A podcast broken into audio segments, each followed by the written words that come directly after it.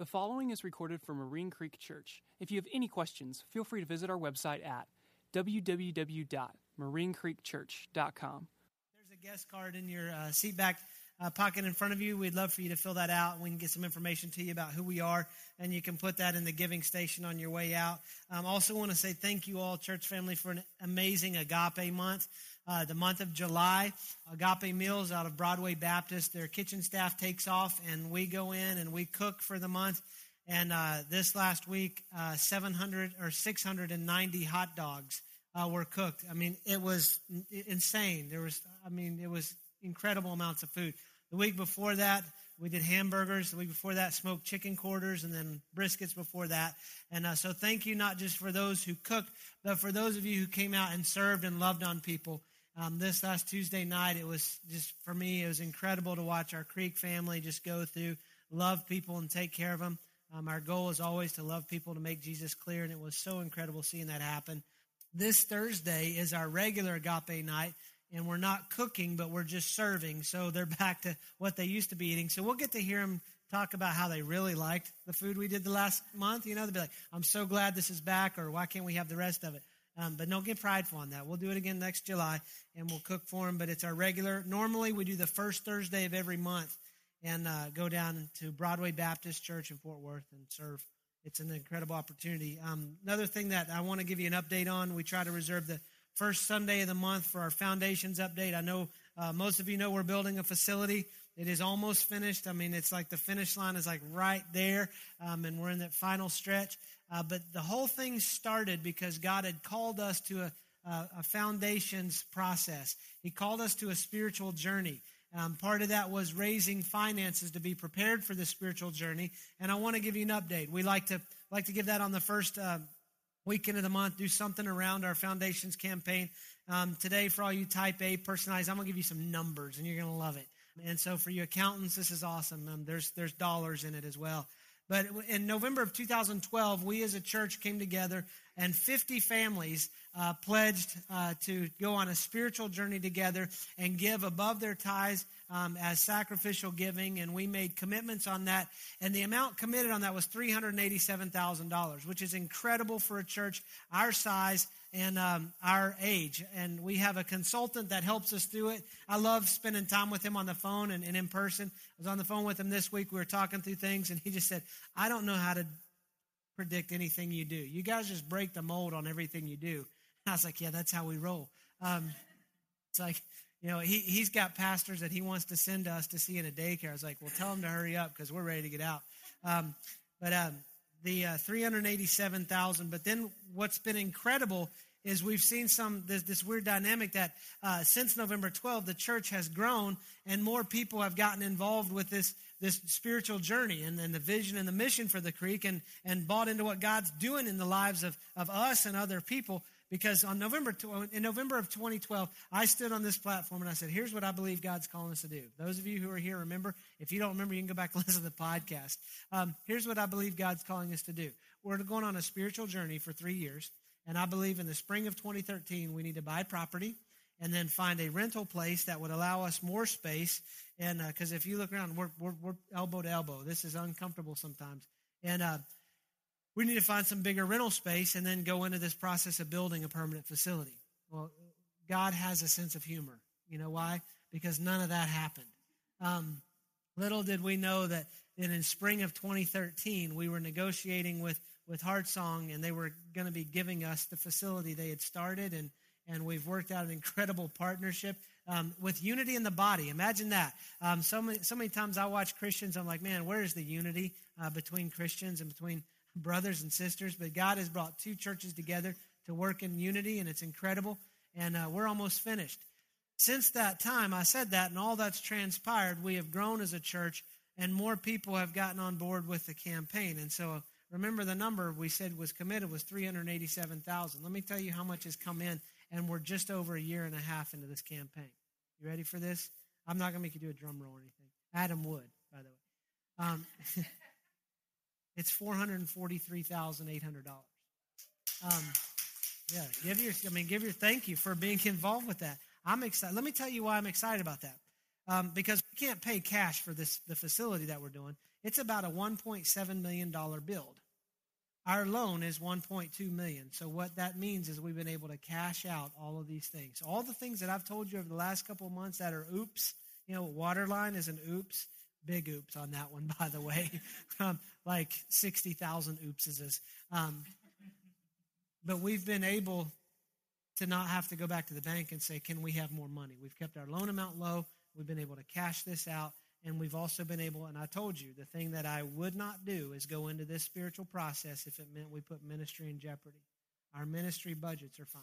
So we've done all this above and beyond um, our ministry budget. So thank you, thank you, thank you from the bottom of my heart for that. It means that's an incredible testimony um, to faithfulness to God. And so I'm, I'm grateful for it. Um, this week we're continuing on our spiritual warfare series. So if you've got your Bible, go to Romans chapter eight. Um, I'm sorry, I, I got ahead. We changed the slide. Let me tell you. Let me. I, I threw I threw our tech group off uh, in the, the first service, and then I self-corrected. But after we corrected the slide, so um, this is a heavy series, and uh, we are going to be dealing with some heavy topics through this series.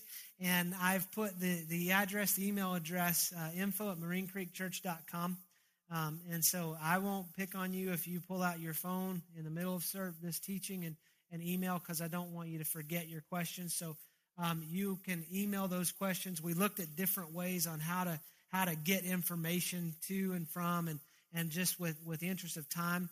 But if you email your questions, we will answer those questions. Now, I'm going to be honest with you. I don't have time to play Stump the Pastor, and I don't have time to get into other things. Um, we're going to answer questions as they pertain to this teaching, because there, there, there's lives at stake in this. So if you've got questions, we're going to be addressing some of those next week at the beginning of my teaching. Um, the rest of them we will answer during the week and throughout the week. So your question will not go unanswered unless it's just something you want to play games with. I don't have time for that. But I want you to, I don't, I don't want you to miss out on information. I don't want you to miss out on truth, because uh, what we're talking about is life and death. It is very vital. It is a, it is a battle Uh, for our soul. It's a battle for our mind. And today we're talking about who's in command. So if you go to Romans chapter eight, if you got your Bible, meet me there. You can find us on YouVersion or your smartphone or tablet, whatever you use. If you don't have a Bible, we have some on the ends of the rows for you.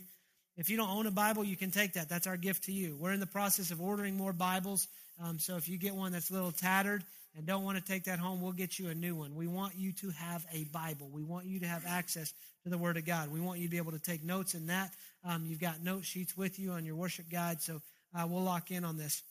Uh, I, I told you last week we were going to be going into some specific topics on, on spiritual warfare. I wanted to spend last week um, getting prepared for war, understanding the armor that God has given us, understanding what God has called us to. And then this week we were going to roll up our sleeves and dive into specific issues. And one of the things that God has to has to do with me is keep me sensitive to where you are. Um, I've got, my responsibilities are to lead you and feed you. And so I've got to be sensitive to know what questions are existing. And based on uh, what happened last week in the in the prayer room, the prayer hall, the prayer kitchen, the prayer all the way down, the questions this week um, and the, the topics that, that you, many of you have, we've discussed, um, I feel we need to kind of put something in the in between uh, last week being prepared for, for spiritual warfare and next week dealing with some specific things that we have to fight against. And this week it's understanding that, that, that there's a battle for your mind. Um, who's in command? When you when you look at going into to, to fight, when you look at going into a war, when you go into engage, it's important to have the right orders. It's important to hear the right voice um, to tell you what's going on. And, and there is a battle that is going on in your mind. And, and for some of you last week, it was really eye-opening to understand there is an enemy, and that, that he seeks after you. He watches you. He hunts you. He stalks you. And he desires to steal from you and to kill you. And, and for some of us, that's a little bit scary, because to understand that we really have somebody that's after us kind of brings a little bit of a, a fight emotion to me, at least. Um, and it's the fight or flight. There's no running from this fight. And so when you finally get yourself to understand that you cannot run from this, there is no safe ground. You are in the middle of it. Whether you're a Christian or not, you are in the middle of this battle. And when we understand that, you've got you've got an option at that point. You you just get to it and you start fighting as hard as you can. If, if my, my thought, if I'm going down, I'm going down fighting. And so you need to understand, it is vital to understand that there is an enemy that seeks to steal from you and to kill you and destroy. He wants to devour you. Your total destruction is what he's after. And so as we get into this, um, Romans uh, chapter eight, let's understand some things about our mind and about the enemy and about what he wants to do. So I'm going to start in verse one. Um, verse one starts with the word, therefore. Okay, Paul is giving some information that you can understand why, where he's going. This is a transition. So he's talking about the struggle. Before this section, he's talking about the struggle with sin. He's talking about what death has done to us, what sin has done to us. And, and let me tell you, uh, I'm going to I'm going to preface a therefore in this because so many of us don't understand that there is a battle for our mind going on. Um, there is there there are uh, different voices that are trying to give us commands. And when you read Scripture, you hear that the Holy Spirit is gentle. He's a still, small voice. He's going to whisper to us. When you look at Elijah, when God said, I'm going to speak to you, it wasn't in a storm. It wasn't in a fire. It wasn't in an earthquake. It was a still, small voice. It's actually translated in the silence God spoke to Elijah. So, so God doesn't have to shout above the enemy. But what you've got on the, on the flip side is you got the enemy screaming at you. You've got the enemy yelling things in your ear. You know, it's kind of the whole idea. If I'm going to whisper to you, am I really going to get your attention? But if I shout at you, I'd probably break your ears with this microphone. But if I shout at you, that's going to get your attention.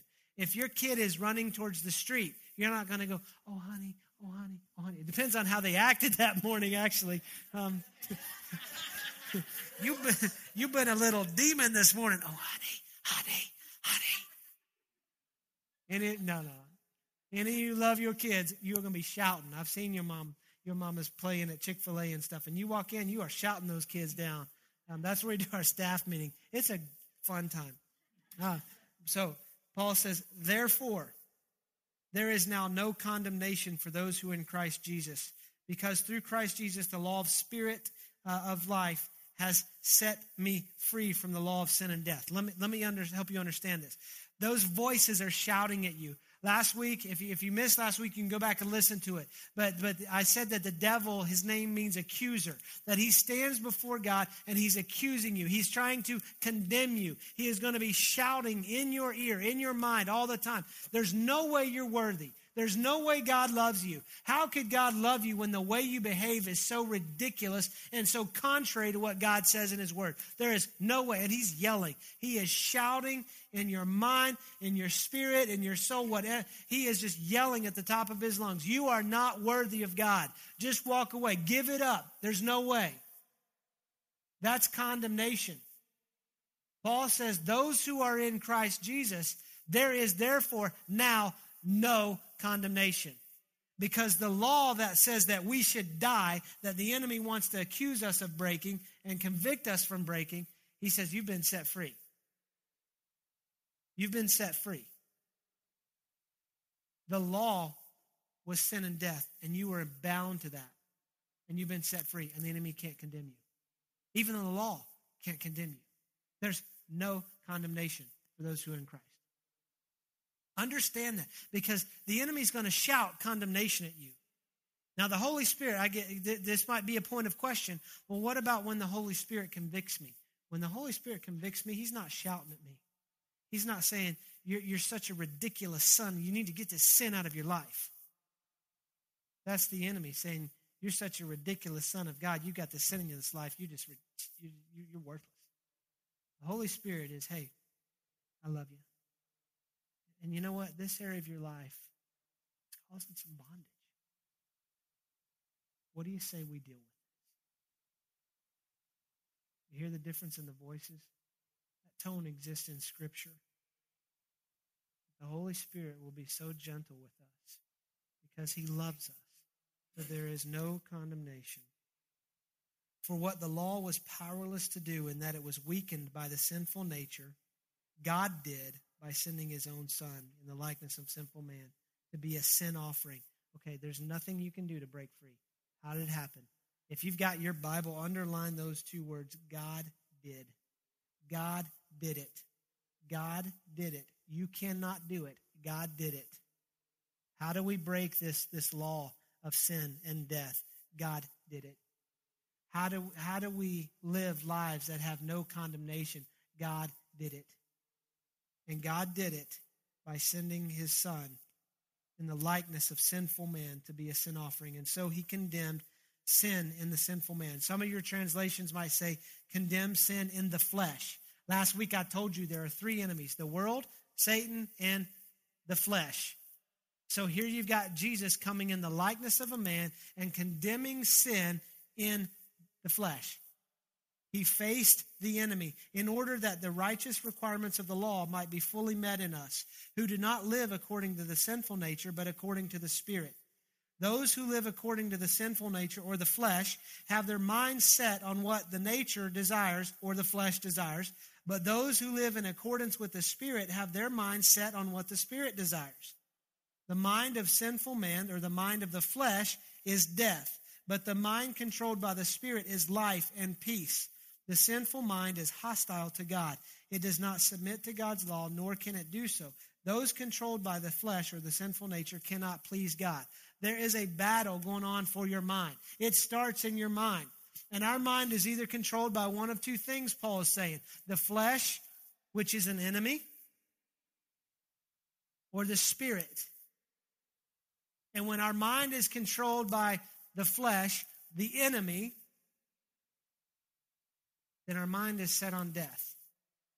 But when our mind is controlled by the Spirit, it is life and peace.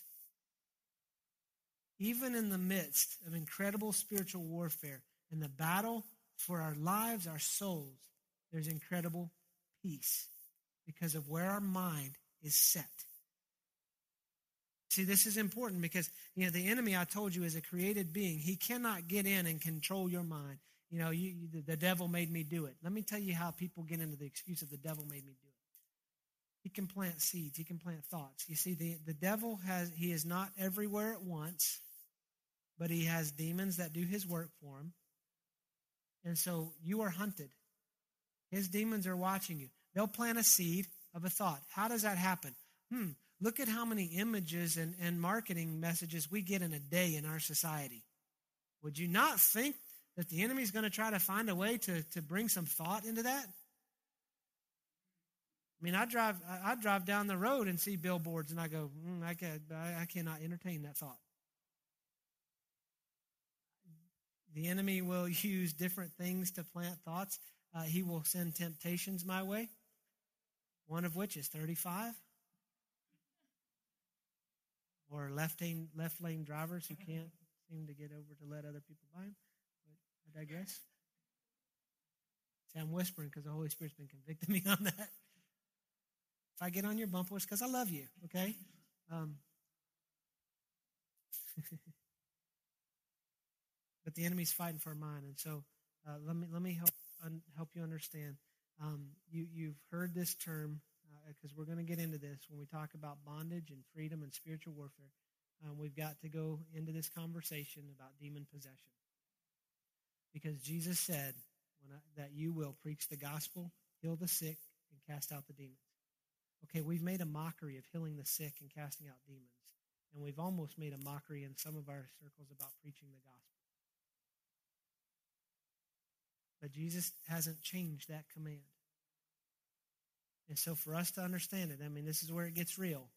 For us to understand that, that there is de- demonic activity and the enemy does work in demonic ways. And he does possess people. Now, before you start thinking that need the holy water, the old priest and the young priest, and, and all the movies that you have seen as a teenager that you wish you could erase because of all the nights that you lost sleep, let me help you understand this because there's some things, there's some basic truths in this that the enemy can get in and, and have control in our life. Um, can a Christian be demon-possessed? I get this question. Um And I'm gonna I'm gonna talk you through the reasoning on this, because I hear people say light and dark cannot live in the same house. Okay, we're in this room together, and there's light and there's also dark. In my house, I can turn on every light in my home, and there are still dark places. When you look scripturally, look at look at Job. The the, the enemy is in the presence of God, talking about Job. First Kings twenty-two, there's the presence of, of, of lying spirits in the presence of God. You look at, at Jesus, who is God in the flesh, and Satan himself comes to tempt Jesus. We can't, we can't go with an elementary understanding that there's no way a demon can mess with me because Jesus lives in my heart, because I'm, I am a child of God. Let me help you understand something. When you see the word demon possession in the New Testament and in Scripture, this word possession does not mean, the Greek word does not mean ownership. It means mastery, control over. Let, let me put it to you this way. We're all here, here at the Creek, and, and let's say you left your house and you, you left a door open or you left a window open, and there's a thief in your house right now. Does that thief own your home? No. Does that thief have control of your home? You bet. And the only way to get him out is to take him out. He has to be taken out of your home in order for the control to be restored back to you. So we've got to understand this. Now, now, so there is demonic activity that can affect and impact the life of a Christian, the life of a believer, and that we can get in and experience this battle played out in very real ways. And it plays through the mind controlled by the flesh, because the enemy's going to, he's going to feed the flesh because he knows it's an enemy. If he can get your flesh working against you, he's going contrary to the Spirit. And what is he doing? He's stealing things that God desires to give you. He's locking you up in chains and he's binding you up. So you may be a child of God, but you have absolutely no power. You have no peace. You have no joy. You have no, he starts stealing your hope. He just starts slowly choking it to death. So now that I've completely freaked you out, um, let me give you good news. The first point, some of you are like waiting for a fill-in, like, man, I'm just feeling so uncomfortable. God is the ultimate authority over all principalities and powers. I hear people say, uh, well, I kind of look at God as like the angel on this shoulder going, do good, do good, do good. And the, the devil is the, the devil on this shoulder going, do bad, do bad, do bad. And, and they just fight it out and they get in. And, you know, because we've got epic battles all around us. I mean, you got the Superman, Spider-Man, any bug man against his arch enemy. And you've got Guardians of the Universe, Transformers. The, those are robots in disguise. You better be careful of those guys. But, um, There's this, always an epic battle, and we think that God versus Satan is the ultimate battle. Let me tell you something. It ain't going to be much of a battle because we tend to put God and Satan on equal terms, level playing grounds, and they're not. God has authority over Satan. Satan is a created being. If you want to look at how God and Satan fight, um, it's kind of like the, the, the movies, the funny clips where there's the kid that's trying to swing at the big kid, and the big kid's just holding his head, just laughing, and this kid's just going to town. And Satan is so prideful, he thinks he can still win. I mean, he's kicking and he's swinging, and God's like, you ain't getting nowhere, Jack. The only authority that the enemy has is that which God allows him to have, which also means the only authority the enemy has in your life is what you allow him to have. I mean, that's comforting yet scary, because the authority that the enemy has in my life is the ground I've given up to. And we have authority. Listen, listen to this. I'm going to read to you when Jesus sends out the seventy-two. This is in Luke chapter ten. And if you just want to put a note, Luke ten on your note sheet, you go back and read this. He sends out the seventy-two because he's sending them to go out and preach the gospel, heal the sick, and cast out demons. And, and the seventy-two return. Uh, Jesus says this before they go out. He who listens to you listens to me. He who rejects you rejects me, um, but he also rejects the one who sent me. The seventy-two returned with joy and said, Lord, even the demons submit to us in your name. And Jesus said, I saw Satan fall like lightning from heaven. I have given you authority to trample on snakes and scorpions and to overcome all the power of the enemy. Nothing will harm you. However, do not rejoice that the spirits are subject to you, but rejoice that your names are written in heaven. Okay, listen to this. Jesus is sending us out as sheep among wolves, and he says, I've given you authority. The snakes and scorpions refer back to the to Satan and the demons. I've given you authority. You have the power of them. But don't rejoice because they're subject to you. Rejoice that your name's written in heaven. Rejoice that my blood has put your name in the Lamb's book of life. Because that's where our joy is. Because that's where our power is. I mean, and, and let me say, say this. Be careful. You better know the one in whom that gives us the authority before you engage. I told you this last week. We taught through the book of Acts. You will be like the seven sons of Sceva, and they'll go, I know Paul and I know Jesus, but I don't know you. And they're fixing to throw you a beating. If you, they walked away naked and bleeding. You ever walk away naked and bleeding from a fight, you've lost. Don't, don't even try to argue that with me. Uh-uh. You have lost. And so Jesus gives us the authority. Here's what I love. He gives us the authority to go out and free people.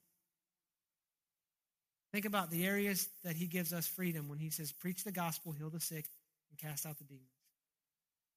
The gospel, the good news that we were dead, that the law of sin and death could not do it. But God did by sending his own son to be in the likeness of sinful man and defeat sin and defeat the flesh. That's good news. That's freedom. Heal the sick. And there's so many of us that walk around with illnesses that God says, it's robbing you. And we uh, we could go theologically through that so many ways, but there's so many of us that are dealing with issues that are a spiritual core first, and we could be free from that. And then demon possession, there's there's way too many Christians. Well, I don't even need to get into all the, the stuff in the world. There's too, way too many people in church that the enemy has mastery over areas of your life. And he says, I want you to be free.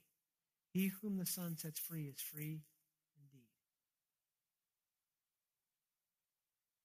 So he says, go out. And what I love about it, he's freed us. And what do freed people do? They free people. We go out and look for people in bondage because he's given us a key. And so we go out and we free people.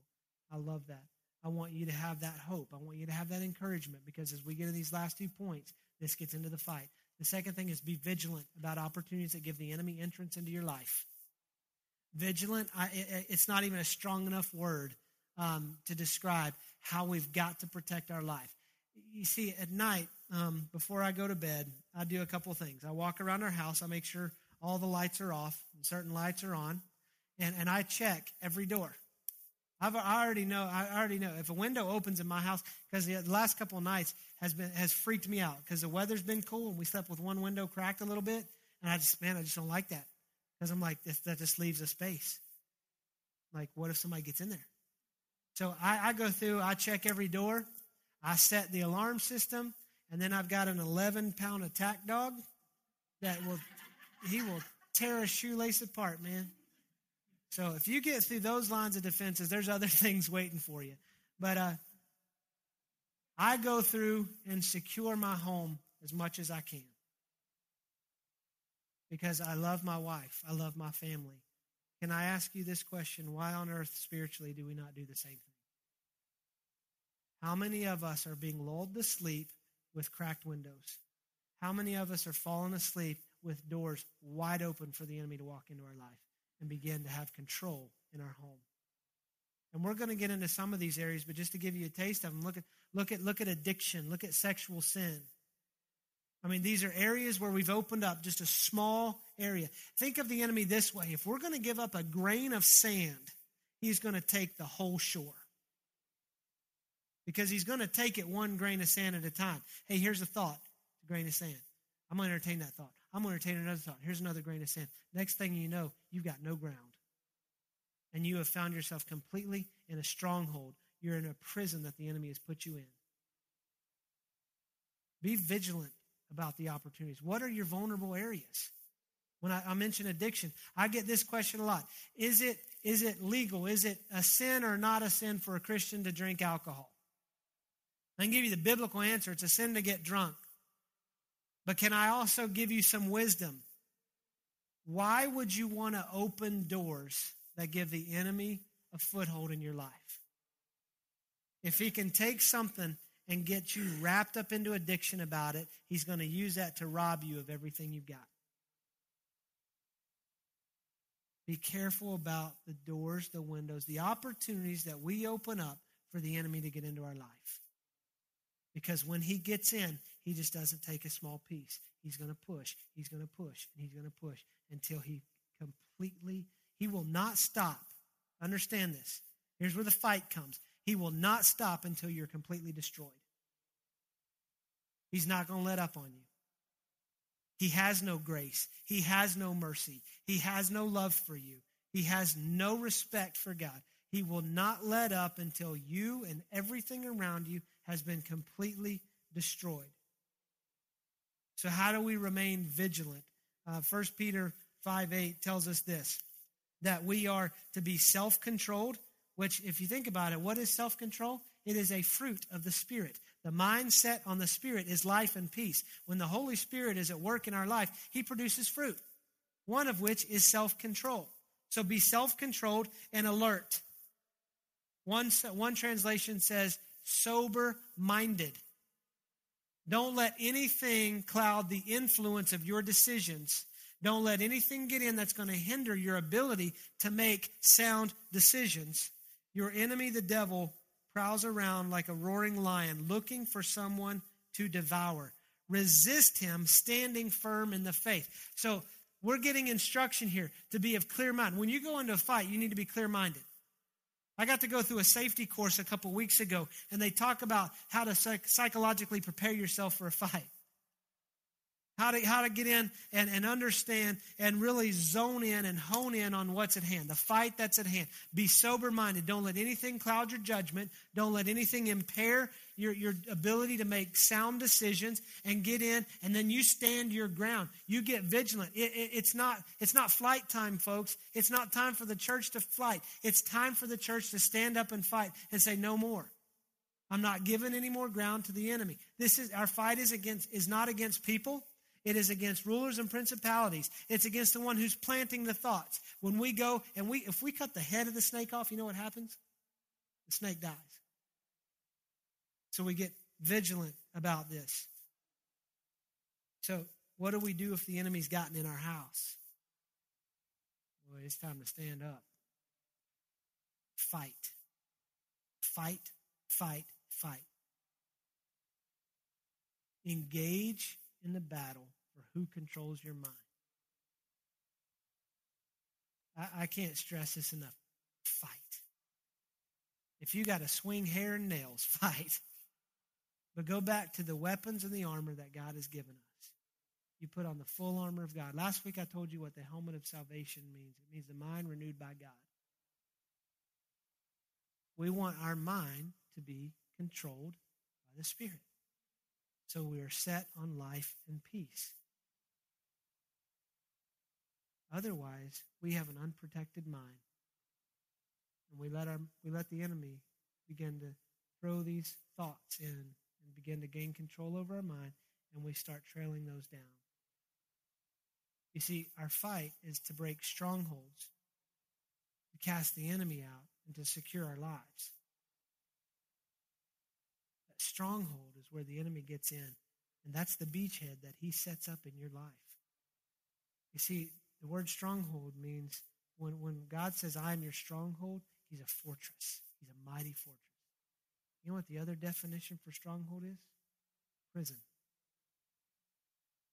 The enemy wants to imprison you. And we fight to get out of those prisons. You're free. You just got to live it. So we fight. How do we fight this war in our mind? Um, we get in and we have to take every thought captive.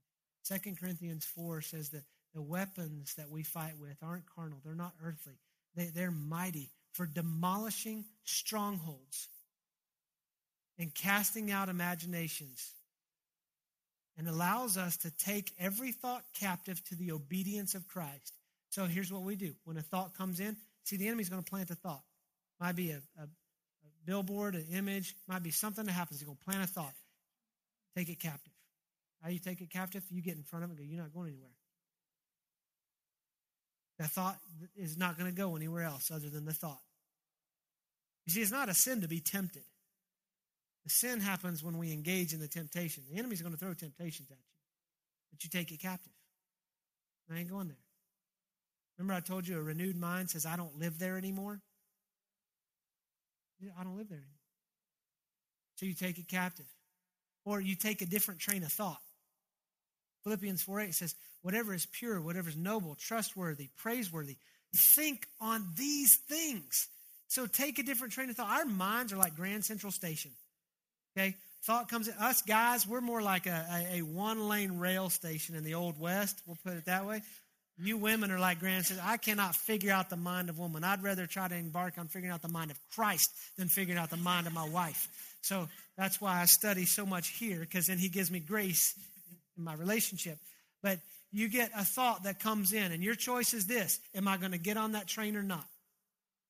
Because where that train's going is all the way to sin, all the way to destruction, all the way to death. Or am I going to take that thought captive and say, you know what, to the obedience of Christ, I'm going to take a different train. Think about the thoughts that come into your mind. I play this game. How did I think this? How did I get down this train of thought? And I know it's crazy, but when I have trouble sleeping, like all of a sudden I'll be thinking about this kid I knew in third grade. I'm like, how did I start thinking about this kid I knew in third grade? So when I, if I email you, text you, or Facebook, you say, hey, I was thinking about you today. And when I was thinking about you, I pray about you. So it, it, you, I could have a very random train of thought of how I got to thinking about you. But I like to backtrack that, going, how did I get to that random thought? And I go all the way back. Understand this. Cut those thoughts off at the start.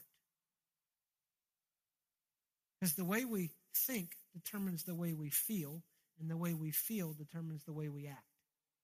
So if we're going to change the way we act, we've got to change the way we think, right? How do we change the way we think? God did it. God gave us the ability to renew our mind.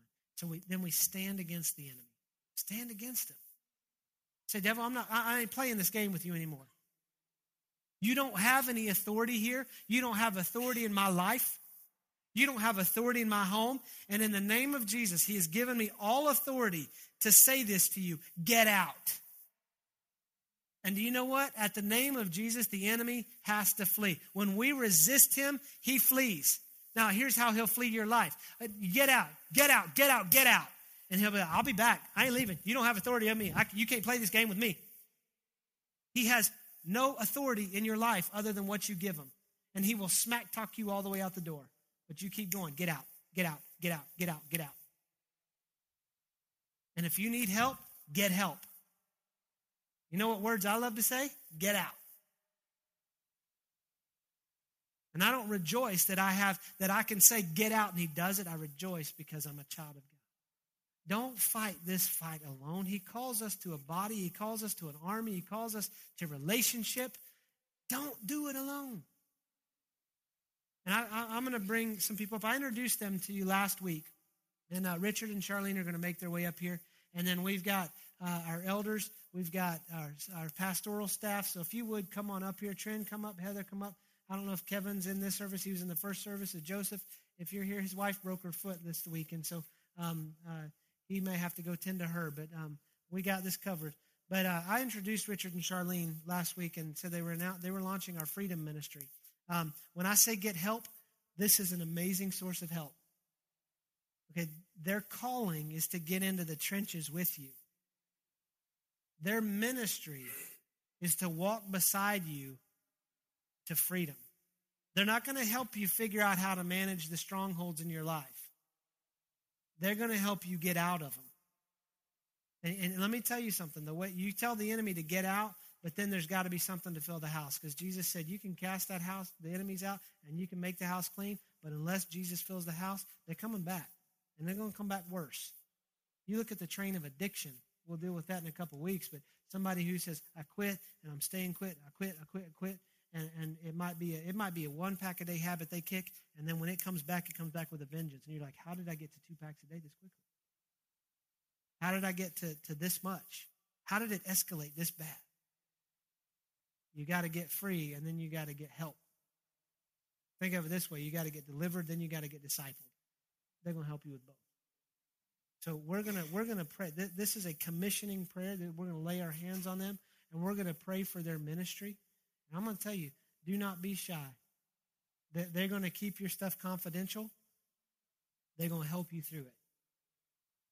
They love you, and they're called to this, and it's time to start this. I'm tired of us walking around with all these chains on us. So I'm going to pray for us, and then, then uh, we'll close it out. Father, we love you.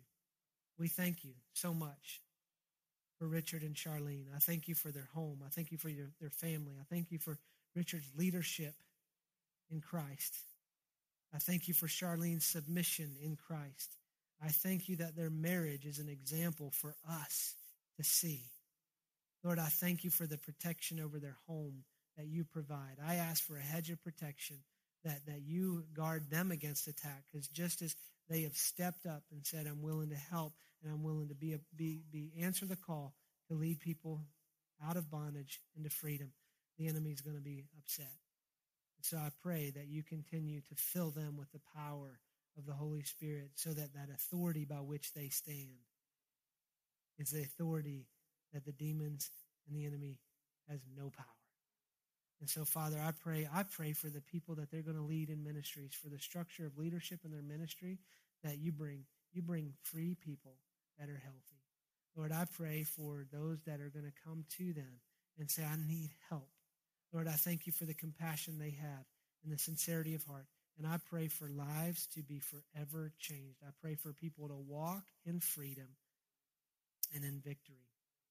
I thank you for their desire to engage in ministry. I thank you for the calling you've placed on their lives, and we recognize that calling, and we commission them today. We send them out into our own church body to bring freedom. We love you, and we thank you. We pray all this in the mighty name of Jesus. Amen.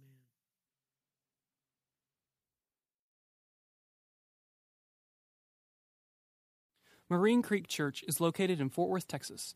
If you have any questions, feel free to visit our website at w w w dot marine creek church dot com. Thank you.